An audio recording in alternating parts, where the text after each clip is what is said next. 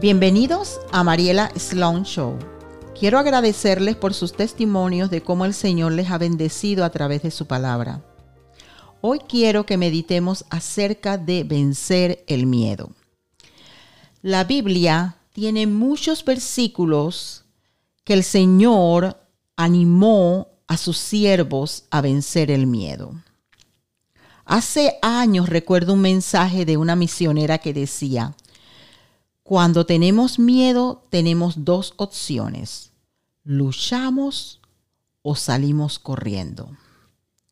Por lo general, salimos corriendo. No queremos enfrentarnos a nadie.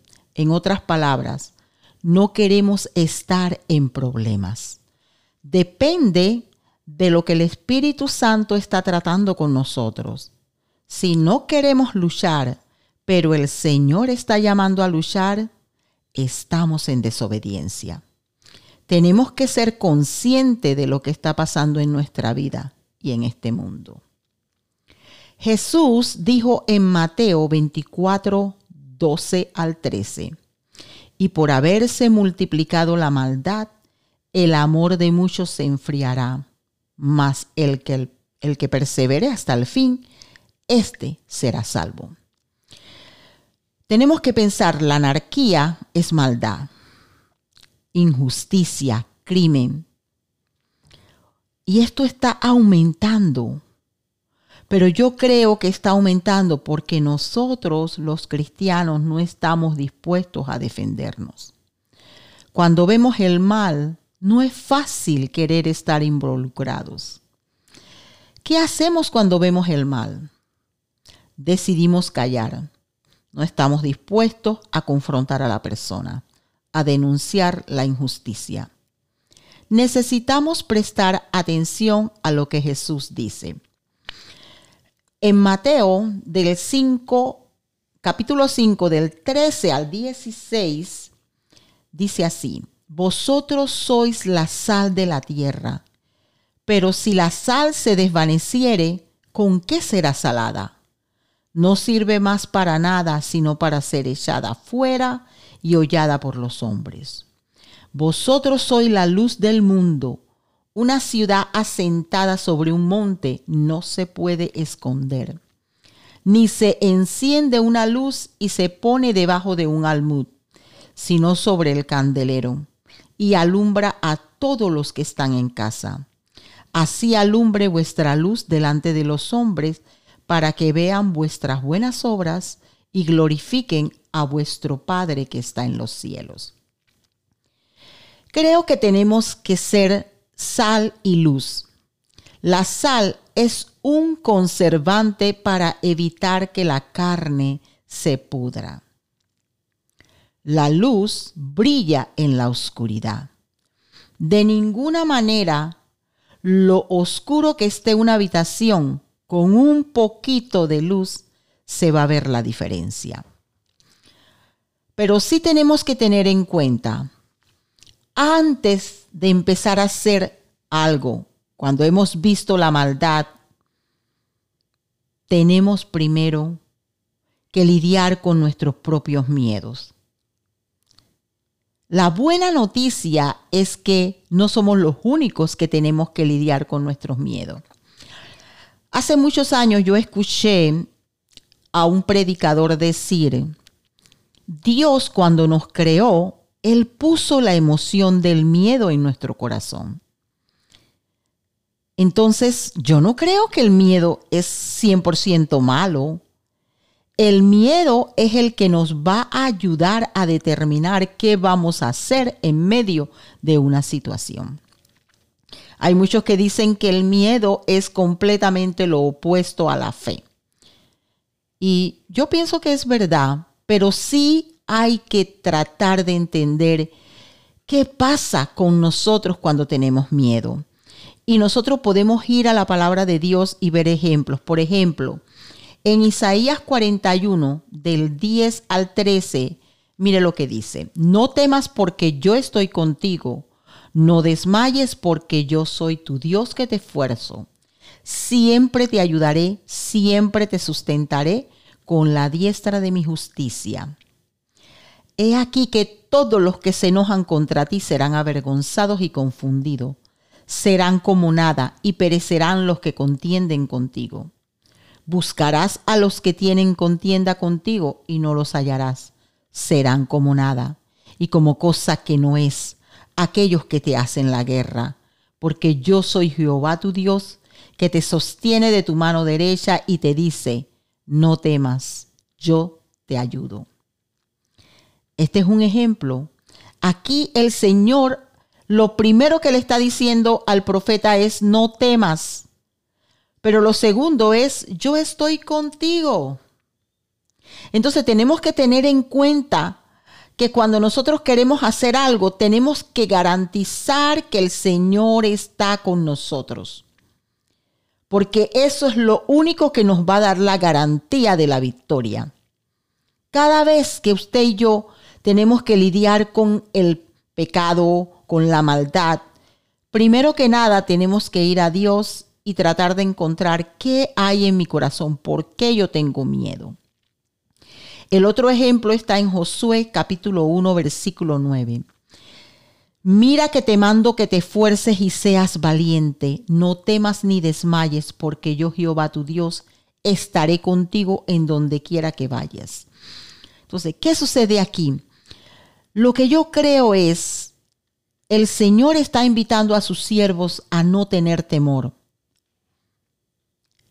Y yo me pregunto, Dios, Él podía ver el temor en ellos.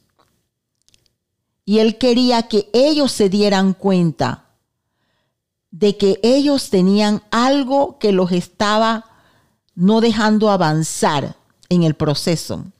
Entonces, de la misma manera, en este pasaje, el Señor vuelve a repetir lo mismo. Yo estaré contigo. Entonces, ese es el punto. Para mí lo más importante es saber si yo voy a hacer algo, yo quiero estar segura que Dios va conmigo, que Dios va a estar a mi lado, que Dios no me va a abandonar. Podemos mirar en el libro de los Hechos, capítulo 18, versículo del 9 al 10. Entonces el Señor dijo a Pablo en visión de noche, no temas sino habla y no calles, porque yo estoy contigo, y ninguno podrá sobre ti la mano para hacerte mal, porque yo tengo mucho pueblo en esta ciudad. ¿Qué sucede? Él estaba en esta ciudad, él quería compartir el Evangelio, pero estaba teniendo oposición.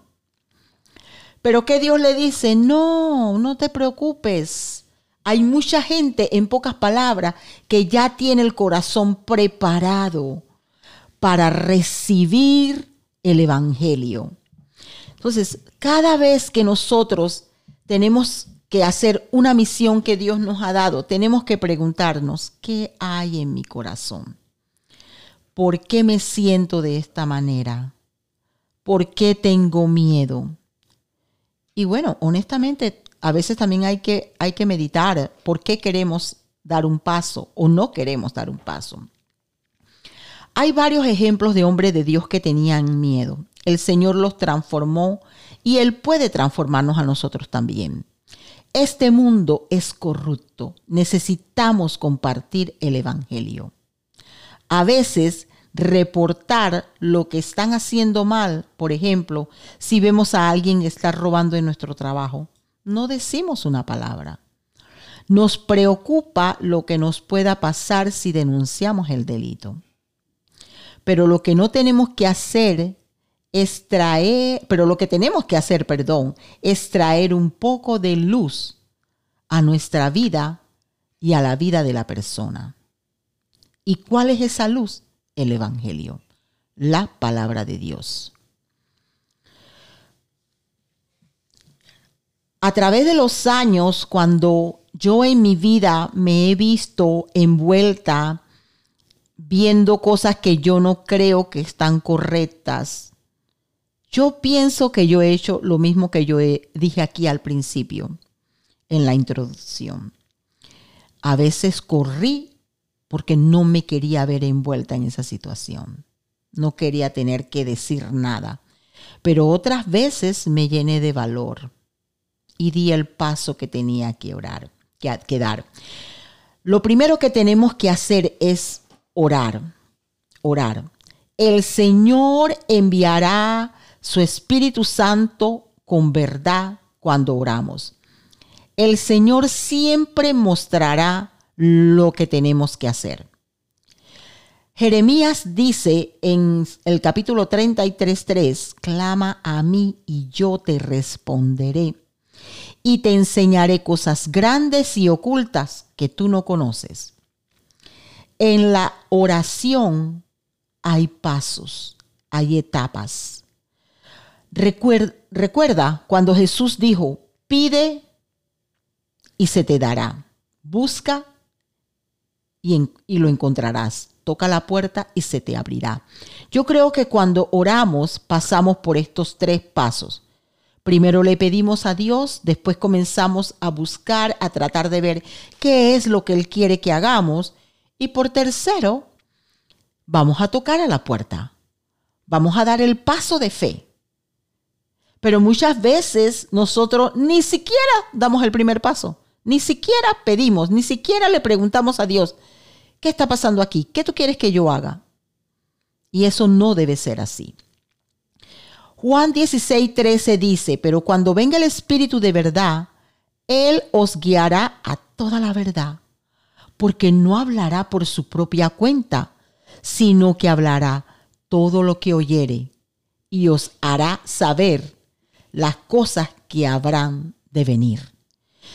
Cuando nosotros oramos, el Espíritu Santo nos va a revelar qué es lo que de verdad está pasando pero al mismo tiempo Él nos va a guiar, Él nos va a mostrar qué debemos hacer en cada situación.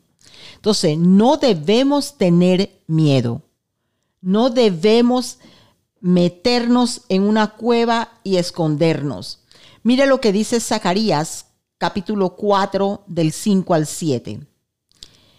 Y el ángel que hablaba conmigo respondió y me dijo, ¿no sabes qué es esto? Y dije, no, Señor mío. Entonces respondió y me habló diciendo, esta es la palabra de Jehová a Zorobabel que dice, no con ejército ni con fuerza, sino con mi espíritu, ha dicho Jehová de los ejércitos. ¿Quién eres tú, oh gran monte? Delante de Zorobabel serás reducido a llanura. Él sacará la primera piedra con aclamaciones de gracia, gracia a ella.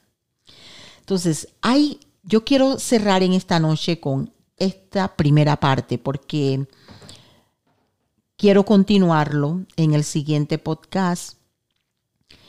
Sinceramente, yo quiero que usted medite en su vida cosas que usted está viendo, que usted sabe que están mal, lléveselas al Señor en oración. Dé ese primer paso.